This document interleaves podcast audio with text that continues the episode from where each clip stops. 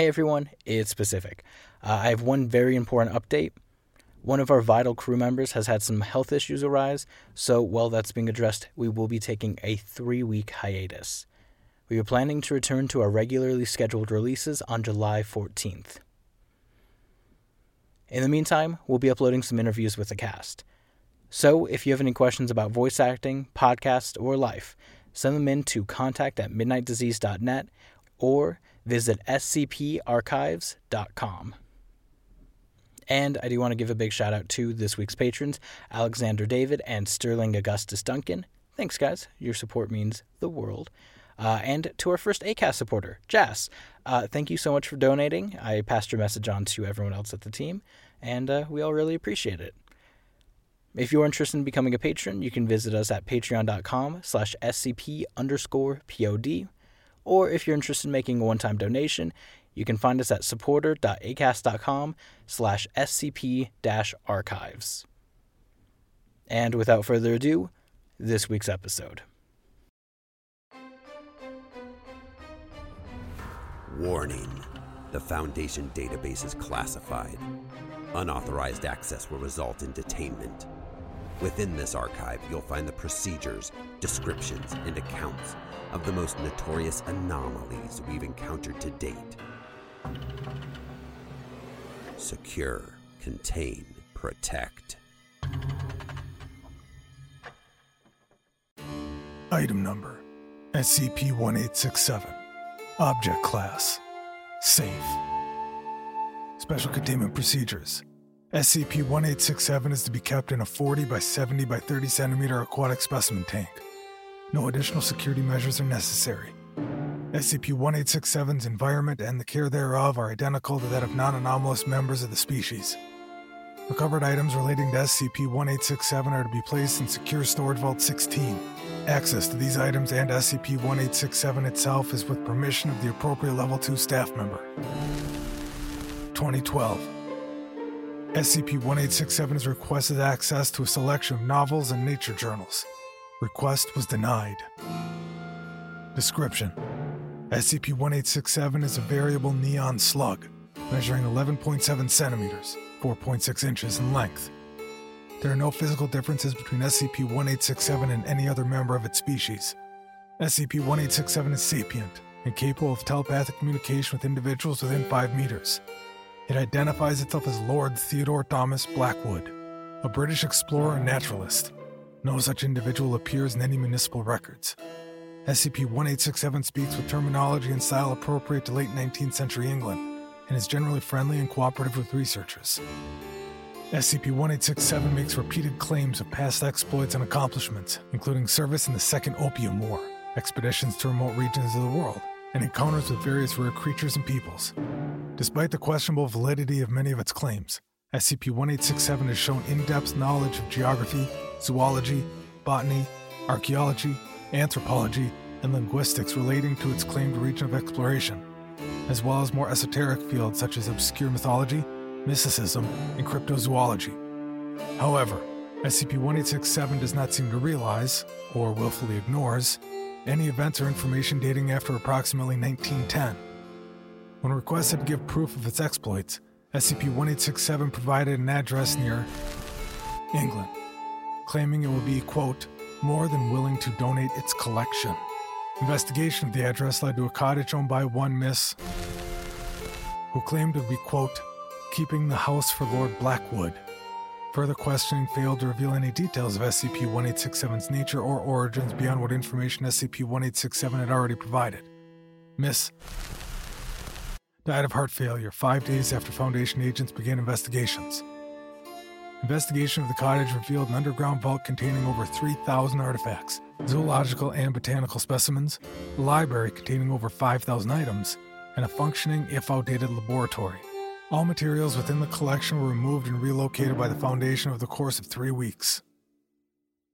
Addendum 01 A full listing of items recovered from SCP 1867's collection may be found in Document 1867 VL. Items of particular note include 116 unknown species of plants, 107 unknown species of insects, 28 unknown species of lizards, 23 unknown species of fish, 14 unknown species of amphibians, 12 unknown species of mammals, fossils pertaining to 8 unknown species of dinosaur, fossils pertaining to 12 unknown species of prehistoric mammal, artifacts belonging to 29 unknown indigenous societies, 35 handwritten journals containing recordings of events described by SCP 1867. The accounts are generally identical, save some slight variations and exaggerations on the part of SCP 1867 in retelling, and have been dated to the appropriate time period of the events described.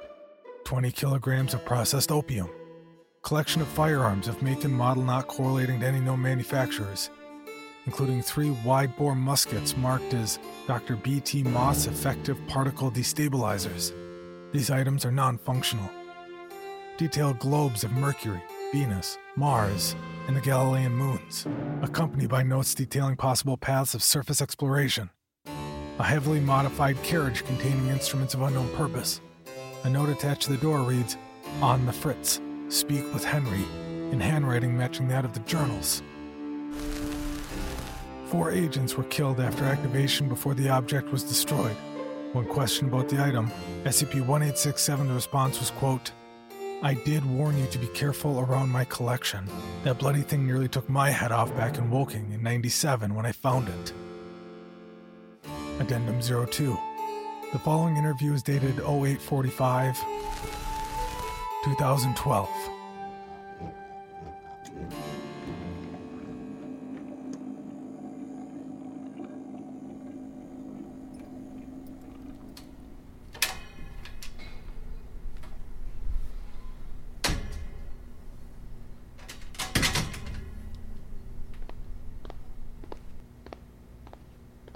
Good morning, 1867. Ah, good morning, Doctor. Wonderful to see you. Come in, come in. Have yourself a seat. Now, if I remember correctly, the last time you were here, I was telling you about the time I was captured by the Ubula tribe of the Congo. Actually, I h- had some questions about your story. Because you see, no such tribe exists. Of course not. There wasn't any of the Ubula left after the village was attacked by the Mokele-Mbembe. I still regret not being able to bag that monster when I had the chance. It is a persistently elusive creature. 1867, we have no actual proof that what you are saying is not just an elaborate fiction. The artifacts and records we found in your vault could easily be fakes. Nonsense! I would never fabricate any of my work. Why, it's against the very heart of being a naturalist. While I am repeatedly amazed by your institution here, you seem to be missing the explorer's spirit. When I scaled the Himalayas in search of the monks of the Golden Mountain, did I worry about what others had said about them? Of course not. I went and found out for myself. You do realize that you're a sea slug, right? Good heavens, boy, have you been drinking? That's utterly ridiculous. If you can't be bothered to be sensible, I've no reason to speak with you. Go get yourself a nice cup of tea and sober up.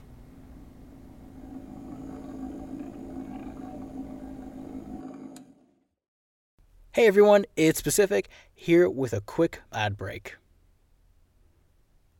All right, that's it. And now, back to our show.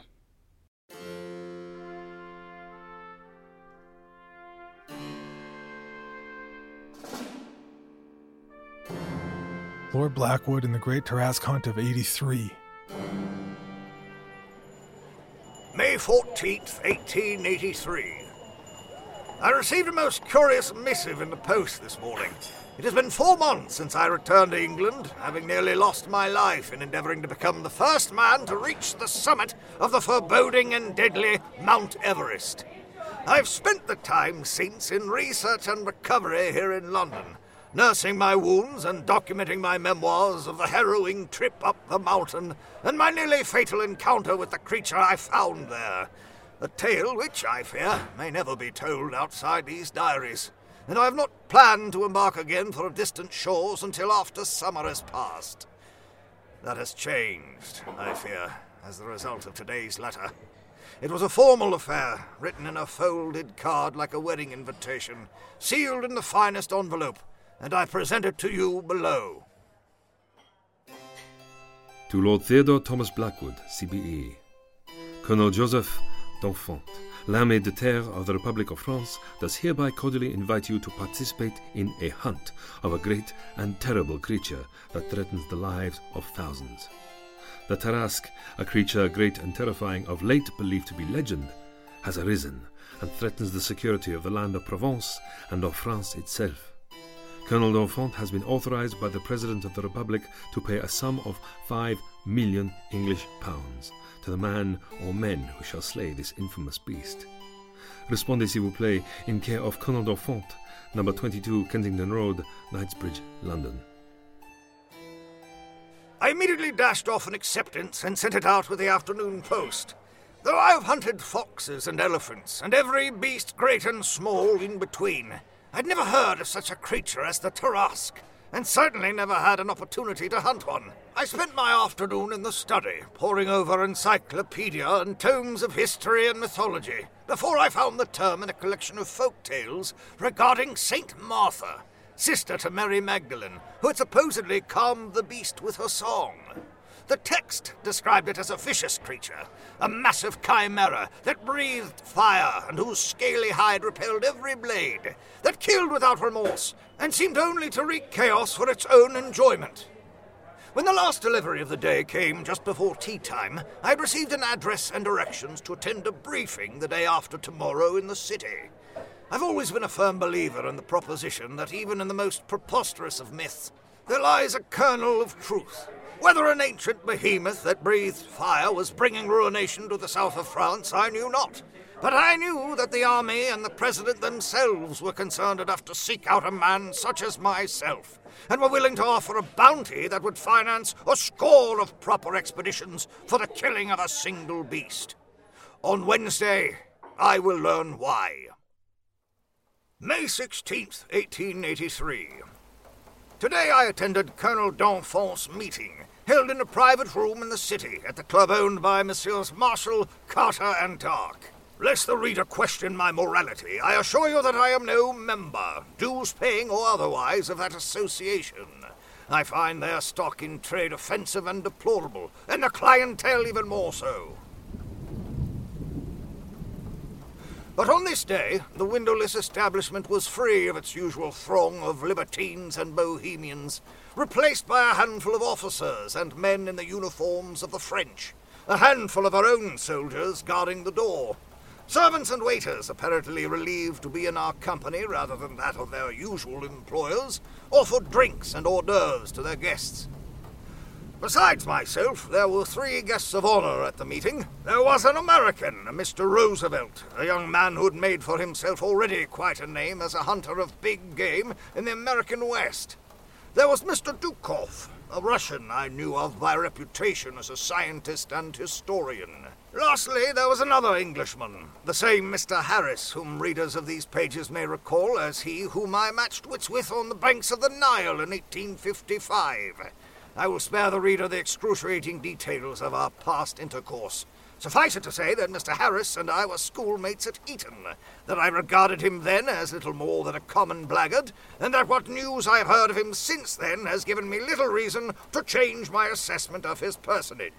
Colonel D'Enfant, a short and middle-aged man who bore signs of great fatigue and worry, spoke briefly and elaborated on his reasons for calling on the four of us. The being that his government had come to call the Tarasque, he said, had first appeared the Sunday after Easter near the village of Tarascon, named most coincidentally for the mythical beast itself, and had destroyed the town utterly, claiming several thousand souls in the process. The handful of survivors who escaped the devastation had described a great lizard, nimble and merciless, that had charged directly into the town square and destroyed everyone and everything in its path crushing, smashing, and devouring people, livestock, and buildings alike. One man, a farmer whose wife and children had been ripped to shreds by the beast, claimed that it had spoke to him in plain French and told him of them. Ils étaient répugnants. Since then, the colonel said, three outlying villages and countless farms in Provence had fallen to the Tarasque. It attacked without mercy or reason, killed indiscriminately, and left only devastation in its wake. The army had sent men and horses and cavalry against it. There were few survivors, and those who lived claimed the beast had been struck directly by artillery and neither flagged nor missed a step. The hole in its chest seemingly knitting together as it charged their position. The entire region had been quarantined. Citizens were being evacuated by the thousands, and the army and the press were passing stories of plagues and Prussian revanchists. But his government feared the worst would soon come to pass. Nimes, Avignon, and Arles were in danger if the beast continued to rage. The four of us, the colonel claimed, were the finest hunters and scientific minds available and known to his government. He knew not if we were capable of taking down such a monster, but between our expert knowledge and unique access to the finest tools and weapons known to science, he hoped we would succeed where his own forces had failed. I left the meeting with a stack of papers, details of the Army's knowledge of the Tarasque based on what reconnaissance they have to date endeavored. On Saturday, the four of us will board a steamer across the Channel and travel to the epicenter of this pandemonium ourselves. Deeds, my loyal valet, has begun packing my bags, and is having the more exotic armaments in my arsenal prepared for shipping.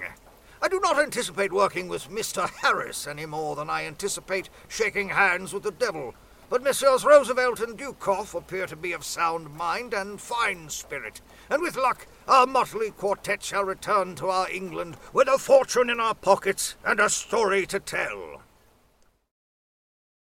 May 20th, 1883. We disembarked in Avignon after an uneventful trip by train from Calais. It may seem strange for a globe-trotter such as myself, but until this weekend I have never had occasion to travel to France. After all, it is a civilized place, lacking in the ancient mysteries and elusive game that is my passion, or so I would have thought. Mr. Roosevelt and I spent many hours sharing our tales of adventure. I find in him a true intellectual who understands what it means to be a naturalist. Mr. Dukoff I find more difficult to talk to. He is a private man who prefers the company of his books and his studies to that of his fellows. He proudly displayed a variety of his own inventions he intended to test against the Tarasque a gun that fires beams of electricity, a jellied kerosene that burns without exploding, and what he described as his latest prototype, a large rifle on a tripod fueled by refined pitch pitchblende, which I suspect is not entirely different than Mr. Moth's destabilizing muskets, one of which I had brought myself. I did my best to avoid speaking to Mr. Harris during the trip. I intend during our expedition to be no less than a gentleman, but the man leaves a sour taste in my mouth. When we boarded the train at Calais, I watched as he had a large crate loaded onto the train, which he told us contained his secret weapon. He refused to tell us what the box contained, but viewing it made me uncomfortable. The air seemed to chill as it was carried by. In any event, it is too large to fit in our wagon. For now, we shall be leaving it in a bank vault in Avignon. Our weapons and provisions have been loaded onto a wagon, and horses have been readied for us. Tomorrow, Colonel D'Enfant will escort us to the edge of the quarantine zone. From there, he says, the four of us shall be on our own. He can spare no more soldiers, lest the beast attack the fortifications directly and break loose. May 21st, 1883. I have seen the horrors of war often enough in my years. I saw the wrath of the British Empire firsthand when I led troops in the Opium Wars. In Africa, I've seen native tribes fight to the last man, destroying everything in their path. In the Crimea, I barely escaped with my life as thousands of men fought and died, and cities were laid bare. The destruction I saw there pales in comparison to what I have beheld in the Tarasque's wake. Avignon itself looked like a city at war. Soldiers patrolling the streets, barricades at the edge of town. Not far outside the city, we reached the edge of the quarantine zone.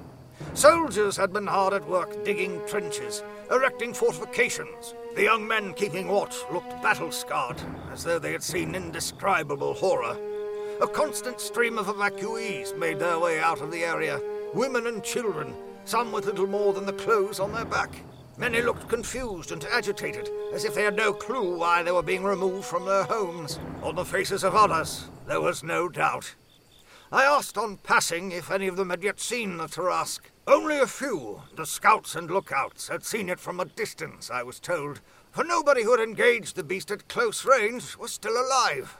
It had not yet dared to attack the perimeter the army had erected, but two days prior, a watchman told me, he had spotted it a mile from the front line, seemingly staring back at him. Mr. Harris grudgingly agreed to ride out alone and scout for the beast, while Mr. Roosevelt, Mr. Dukoff, and I followed the road to Tarascon to learn what we could of the nature of our quarry. Tarascon itself was a scene of utter ruination. Bodies lay by the score in the streets where they had fallen. Much of the town had been consumed by fire. The town's famous castle and other stone buildings dashed to rubble, and massive holes torn in the walls that remained standing. We saw not a living soul, no man or woman, no livestock, nor vermin, nor birds or beasts of the field. Even the greenery of the town seemed to have been destroyed.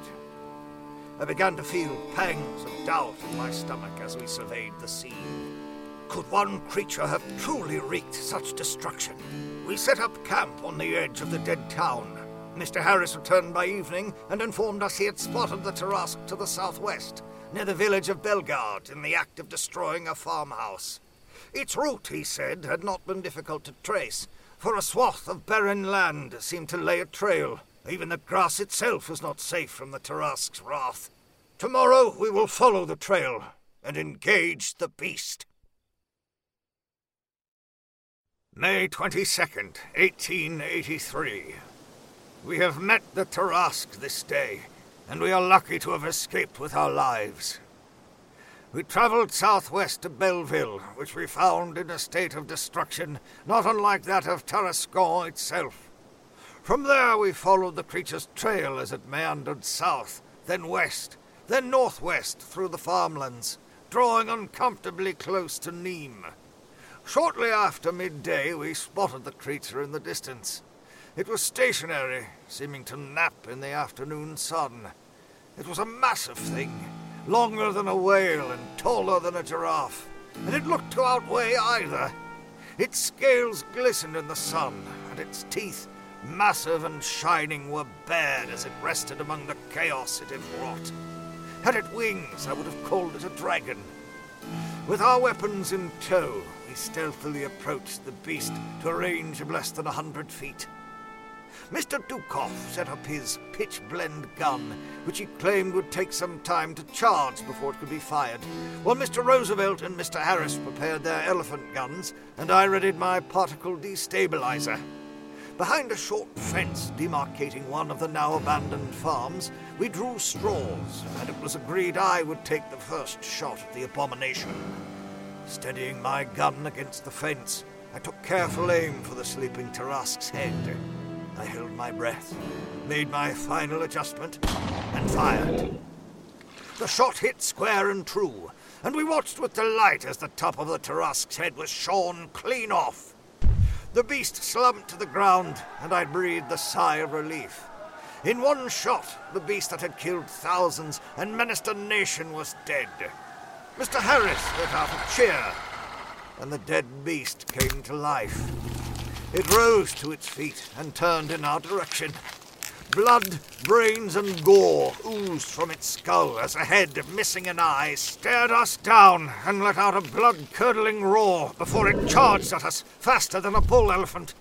Mr. Roosevelt and Mr. Harris barely had time to fire a round each at the beast before we were forced to scatter.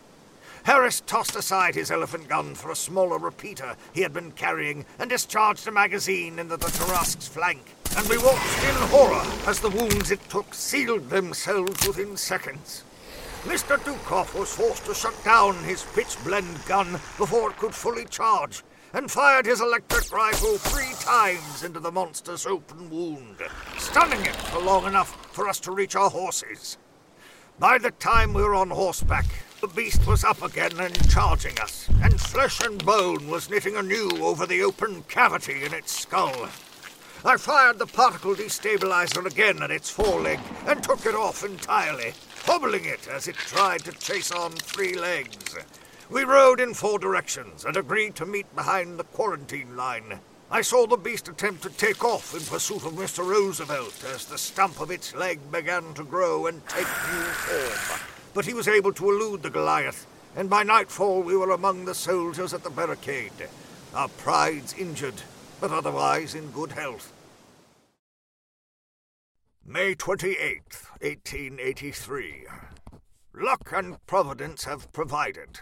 Thus far, the Tarasque has made no effort to escape the quarantine area, and has proven content to ravage the abandoned farms of Provence and feed liberally on the animals and plants left behind. After our second attempt to attack the Tarasque on the 23rd proved no more successful than the first, we have come to a conclusion that the beast cannot be killed simply by gunshot, or electrification, or setting it aflame, for the rate at which it heals its injuries is so great, and its tolerance for pain and mutilation so high, that even the mighty broadsides of the Royal Navy would have little chance of destroying it before it could take their lives in trade. To slay the Tarasque, we determined we would have to immobilize it and deal such destruction upon it that it would be utterly annihilated before it could free itself. We discussed for several hours how such a thing could be achieved before an old sergeant who had been manning the night watch begged our ears. The sergeant had, he said, fought in Vietnam when the natives there attempted to rebel against the French in 68, and he had seen them make use of a trap that was elegant, easily disguised, and deadly. Mr. Roosevelt and I talked over the fine points of the idea well into the night, and the next day the four of us travelled into the field to lay our trap. We prepared our trap in the fields near Graveson, a village between Tarascon and Avignon that the Tarasque had yet to lay waste to, and where the water table was amenable to our task. By careful observation, we had judged that the beast stood about nine feet at the shoulder, six feet wide, and thirty feet long. With the help of a few soldiers, whom Colonel D'Enfant had grudgingly conceded to part with, we dug a long trench in the field, wide and long enough to contain the beast, and deep enough to stop the beast climbing loose before the damage could be done. In the bottom of the pit, we mounted steel rods, sharpened to a fine point, by the hundreds, each tipped with a noxious poison I had acquired in the Orient. Running lengthwise through the centre of the pit, we built a wooden bridge, large and sturdy enough to accommodate a man on horseback, but not so sturdy that it would not break and shatter under the weight of the Tarasque. Four days we were involved in the earthwork. The digging done, we laid a net across the top, and it was covered with grass and leaves. From a distance, it looked to all the world like an ordinary patch of open land, beneath which laid doom. Mr. Harris has spotted the Tarasque not two miles from our location, and tomorrow we will spring the trap. Mr. Roosevelt has agreed to act as bait. He will approach the Tarasque on horseback and attack it once with his elephant gun, and once it gives chase, we'll lure it to the pit. He is to gallop across the bridge and lure the Tarasque to follow him, and when it attempts to do so, it will surely fall into the pit. Messrs. Dukoff and Harris and I, lying in wait out of sight, will then join Mr. Roosevelt at the pit's edge and unleash the full fury of our armaments onto it. Our rifles and shotguns, the particle destabilizer, Mr. Dukoff's electric rifle, and, provided it is charged safely, he shall make his first firing of the pitchblende gun. Once our armament has been exhausted, we shall pour four barrels of Mr. Dukoff's jellied kerosene into the pit and ignite it. And, Providence withstanding, nothing shall be left of the creature but ash and bone by sundown tomorrow. May 29th, 1883. Success! The plan went off without a hitch. It was afternoon before Mr. Roosevelt could coerce the Tarasque into pursuing him, but surely enough the reptilian behemoth fell into the pit, impaled upon the spikes, and was stuck while the four of us rained destruction from above. The monster let loose a screech from the pits of damnation itself as bullets and explosives tore its flesh loose bit by bit, and jellied kerosene burned slowly and stopped it regrowing. Mr. Dukoff warned us to avert our eyes when he finally fired the pitchblende gun, and his warning was justified. The blast was bright enough to blind, and a massive plume of smoke and fire erupted from the pit after he'd pulled the trigger, seeming to blossom into a mushroom above us. By the time the fires had died down, a charred skeleton was all that remained. We have separated the beast's massive skull, blackened and perforated, from what remains of the monster, and a handful of soldiers who reported after the blast are hard at work filling in the pit with earth. Tomorrow we shall bring the skull back to Avignon and collect our reward. May 30th, 1883. Disaster. We were hailed as heroes by the army when we arrived in Avignon with our prize. In the morning light, the Tarasque's skull seemed whiter than it had the night before, and more charred flesh stuck to it than had seemed when we dragged it from the pit, though surely it was little more than an illusion. The four of us posed for photographs, and Mr. Dukoff asked to have his photograph taken with his head in between the massive jaws of our fallen prey. Imagine our horror when the jaws snapped shut, severing Dukoff's head neatly at the shoulders. The skull of the Tarasque rode loose from its place on the stage and snapped again, taking another chunk of his body. And the soldiers screamed and fainted as it seemed to be growing a new coating of flesh and scales over its charred exterior. We watched, shocked as the honor guard fired a volley at the skull. The chips it took off seemed to replace themselves instantly, and I was dumbfounded as sinew and muscle seemed to spread across the creature's bones and knit into shape. The jaws of the disembodied Tarasque opened, and it shouted in French, Vous me rendez malade! From the other end of the plaza, I heard more screams and looked to see the impossible. The rest of the Tarasque, covered in earth and grime, held together by a few lonely strands of muscle. The headless carcass lurched through the square with uncanny speed, trampling men in its path, ignoring gunshot and cannon fire as it made to rejoin its body. From the corner of my eye, I saw Mr. Harris take off running. Mr. Roosevelt noted he was headed in the direction of the bank vault and his secret weapon. As the skull of the Tarasque seemed to be making its way towards where I stood, I gave Harris chase. We found Mr. Harris having dragged the crate out of the vault into the lobby, hurriedly prying the boards loose. Soon the crate fell away, revealing a stone coffin that looked truly ancient. It felt as if all the heat fled the room when the sarcophagus was exposed, and I forced back a shudder as I beheld it. Three chains with massive locks held the lid in place, and the lid and casket itself were covered with hand carved runes that looked to be Sumerian or Akkadian.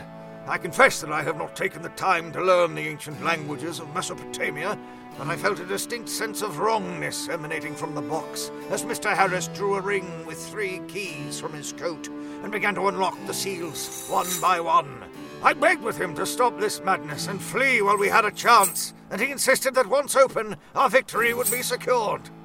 Mr. Harris pushed the lid aside and barely had a moment to regard his secret weapon in the flesh before an olive toned arm, sword in hand, lashed out from within the box and sliced his head clean off. In all my years of adventuring among the native tribes of the world, I have never set eyes on a man who looked so savage, so elemental, so full of primal rage as the being that now climbed from the coffin, naked, sword in hand, its long black hair flowing behind it, its body covered head to toe in tattoos of eldritch imagery and ancient languages that resembled no script written by man. Sherman, the American general, is said to have told his enemies, begging for mercy, that they may as well appeal against the thunderstorm. What I beheld before me, I thought was the very eidolon of the storm. Mr. Roosevelt attempted to entreat with the man and beg its assistance. Seeming to barely hear him, the god man set his eyes on Roosevelt and lunged with his sword. Roosevelt parried with his rifle, the barrel cracking under its onslaught, and in surprise the god man dropped the blade. Roosevelt picked it up and attempted to return the blow, and in an instant the god man somehow held another sword in his hand. Mr. Roosevelt did his best to fend off his assailant's onslaught, but found himself cornered soon. Though I'm loath to intervene in a fair fight between two honest men, I could not bear to see Mr. Roosevelt cut down in the midst of this pandemonium. I drew my pistol and emptied its cylinder, discharging five rounds into the godman's head. Though it should have been dead, the olive skinned destroyer turned and stared me down. Like the Tarasque, even with half its face gone, it seemed ready to kill. Dropping one of its blades, it moved its hand rapidly through the air and tossed something at me faster than I could react. In an instant, I could not move my arms. The man had somehow materialized a bola, a weapon used by the cowmen of South America to immobilize fleeing animals, and it had tied itself securely around my chest. Another flick, and a second bola struck me round the legs, and I was on the ground. He approached to land the killing blow, when behind me I saw the outer wall of the bank shudder and give way, and heard that offensive roar, the cry of the Tarasque, nary a scratch upon it, as it entered the building in search of its would-be slayers. The godman caught sight of the Tarasque and lost interest entirely in Mr. Roosevelt and I. This, I thought, must be why poor Mr. Harris considered him his secret weapon. This avatar of rage lived to fight and in the Tarasque it had the ultimate rival. To describe the fight that ensued between those two unkillable titans would take a hundred pages or more. Mr. Roosevelt and I huddled in the safety of the bank vault, which alone seemed immune to the destruction the two rained upon each other. After the better part of an hour had passed, hundreds lay dead around them, the centre of Avignon little more than rubble, the godman was missing an arm and half a leg, an eye, and the better part of his brain, and his stomach had been cut open. In a state where most men would be long dead, it continued to fight, severing even its own entrails and making weapons of them. The Tarasque had suffered as badly. It was on the ground, recuperating, when I saw the godman take notice of Mr. Dukoff's pitchblende gun, lying near what remained of the stage that an hour ago had been the site of such jubilation. As we watched, the Godman removed the core of the pitchblende gun with an uncanny precision. He made what seemed to be bombs and explosives appear, and it strapped them to the device's core, which he mounted on his chest. Lighting a fuse, it charged at the Tarasque as it readied itself to meet him. Having seen the fury of the pitchblende gun in a controlled state, Mr. Roosevelt and I had no desire to see what happened next. We retreated into the vault as a blinding light filled the square, and a blistering wind, mightier than the hurricanes of the Caribbean, slammed the door shut and sealed us within. It is dark. The light from my electric torch has provided just enough luminescence by which to write this account. I know not for how long the air in this vault will last.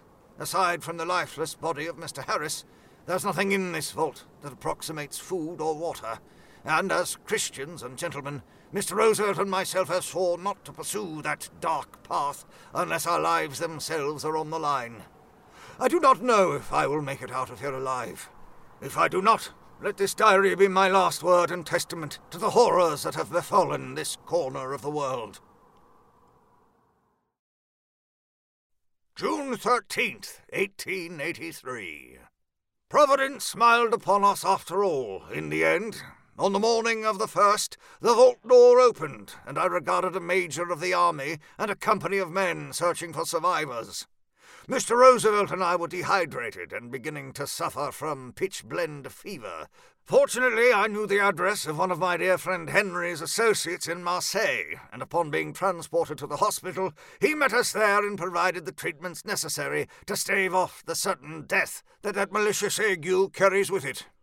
Colonel D'Enfant is dead, I have learned, and at least 10,000 others who were incinerated when Avignon was consumed by flame. Even those who had survived, I learned, have been burned or blinded, and pitchblende fever will likely claim many of them in time. No sign has been seen of the Tarasque or the Godman since the explosion, nor, for that matter, of the icy sarcophagus in which he had apparently slept until the late Mr. Harris loosed him upon the city. It will take years, if not decades, to restore this ancient region to its former glory. We were two of only a handful of witnesses to one of the greatest disasters to strike France in recent memory, and having been at the centre of it all, the army regarded us with great suspicion. We were interrogated several times, first by soldiers, then by police, then by politicians. A man who looked English watched and took notes, but said not a word as we told our story. In the end, we escaped transportation to Devil's Island, but the reward that had been promised was forfeit, and we were sternly warned that neither of us were welcome in France again so long as we lived. The explosion that claimed Avignon was seen for hundreds of miles, I learned, and the press from Paris to New York were heavily embroiled in speculation. Everything from a falling star to a German superweapon to the wrath of God Himself was being proposed as an explanation. We were warned not to share our personal knowledge of the event with others as we were sent on our way. Mr. Roosevelt and I parted ways in Calais. He intends to return to America, he informed me, and pursue a political career. In that, I wish him well. I returned to my house in London this afternoon, and was informed by Deeds that a postcard had arrived for me this morning. The handwriting in the brief unsigned note within resembled that of the strange man who had attended the questionings, whose notes I caught brief glimpses of from time to time. I present the message below. To Lord Theodore Thomas Blackwood, CBE. The Royal Foundation for the Security, Containment, and Protection of Anomalous Objects and Phantasmagoria requests a meeting for the purpose of negotiating an alliance favorable to both of our parties. Please call us anytime, excluding Sundays, at number 19 Marybelle Road, Westminster, and ask to speak to Dr. Thursday. Your discretion is requested in this matter. I have not heard of this foundation before, and I do not know if I intend to take them up on their mysterious overture. Perhaps I shall hear them out. But I have never been one to serve in one man's employ for very long, and I value my freedom as a naturalist and explorer above all else. We shall see.